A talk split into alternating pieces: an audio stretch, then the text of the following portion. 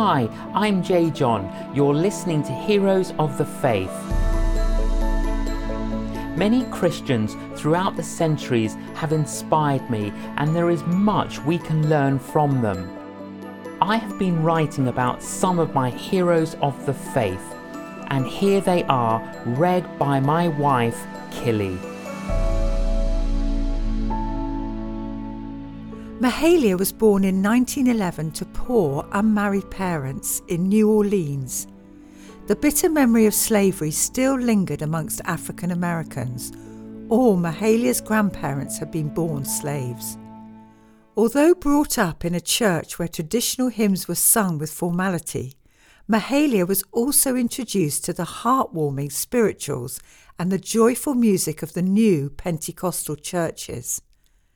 After a very limited education and menial jobs, Mahalia moved to Chicago during the Great Depression.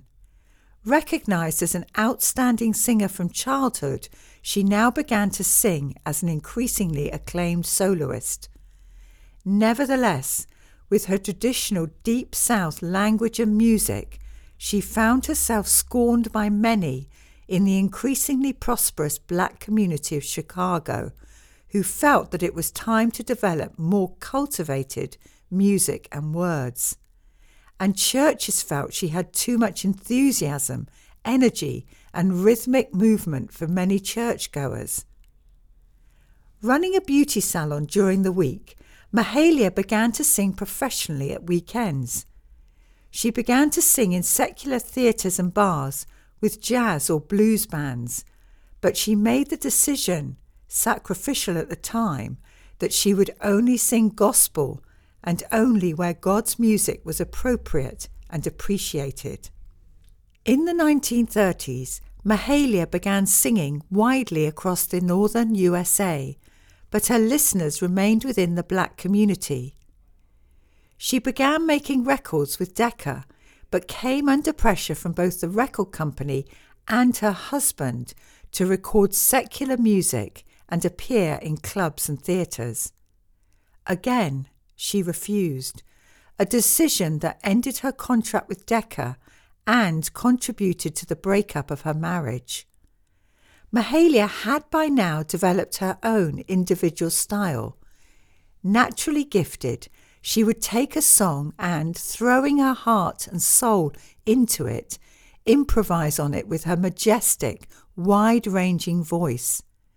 She would spontaneously and unpredictably switch between a soft or loud tone and even shout or chant as words and phrases were stretched and repeated. It has been said that in her singing, accompanied as it was with emotive gestures and movements, Mahalia imitated the mannerisms of African American preachers.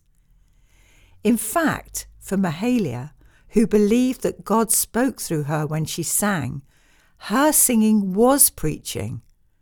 Her powerful voice and stage presence often had an extraordinary impact on audiences, and many of her concerts ended with tears and prayers.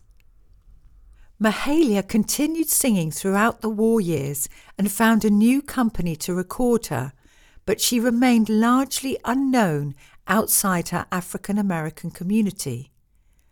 After the war, however, she was discovered by white Americans and soon began to be a national figure. Her record sales soared, but again pressured to broaden her repertoire into ballads and classical songs, she continued to stand firm. Throughout the 1950s, Mahalia became a considerable celebrity. She had her own television show a first amongst African Americans, and was a popular singer at concerts and church conventions. She sang at the White House and Carnegie Hall. Soon internationally known, she had a sellout tour of Europe. For all her success and acceptance, Mahalia never forgot the continuing problems that black people faced and refused to attend venues where segregation persisted. She became a great friend of Martin Luther King in 1956 and sang in his support at rallies. Now wealthy, Mahalia used her money to support the education of disadvantaged black people. In the 1960s, with her fame now global, her health began to trouble her. She married again, but her husband proved unfaithful, and that marriage broke up. She maintained her commitment to gospel music as a medium of Christian communication and saw the rise of secular offshoots of gospel music, such as rhythm and blues and soul, with disapproval. Mahalia died in 1972. She had sold 22 million records in her career and had become the most influential black woman in the United States.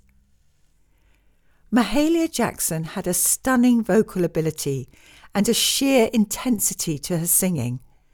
But there is more to Mahalia than her voice. Let me draw your attention to three virtues that make her a hero for me.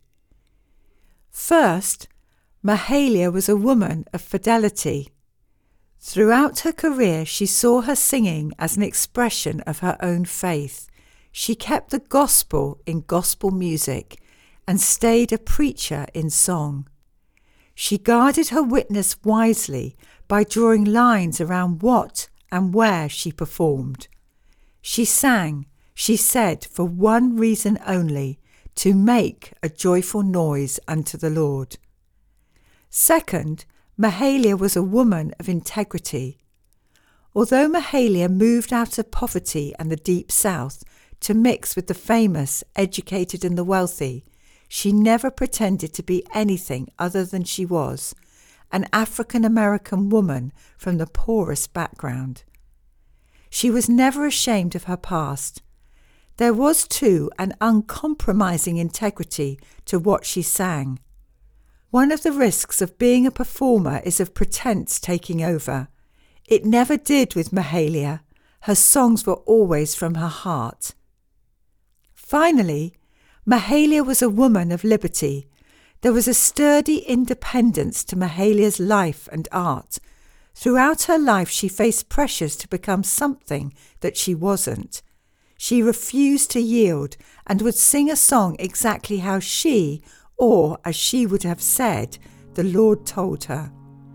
Her grandparents had been in physical slavery. She would not yield to artistic slavery. She lived out that great paradox of the Christian life that only in accepting Christ's Lordship do we find freedom. Mahalia said, I sing God's music because it makes me feel free. It gives me hope. I'll say Amen to that. I hope you've been inspired by today's Heroes of the Faith podcast. Please visit our website canonjjohn.com, where you can sign up to receive future blogs direct to your inbox. Thank you for listening.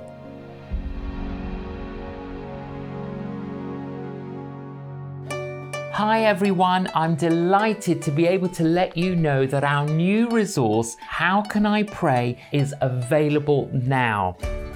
This is a book targeted for primary school age children.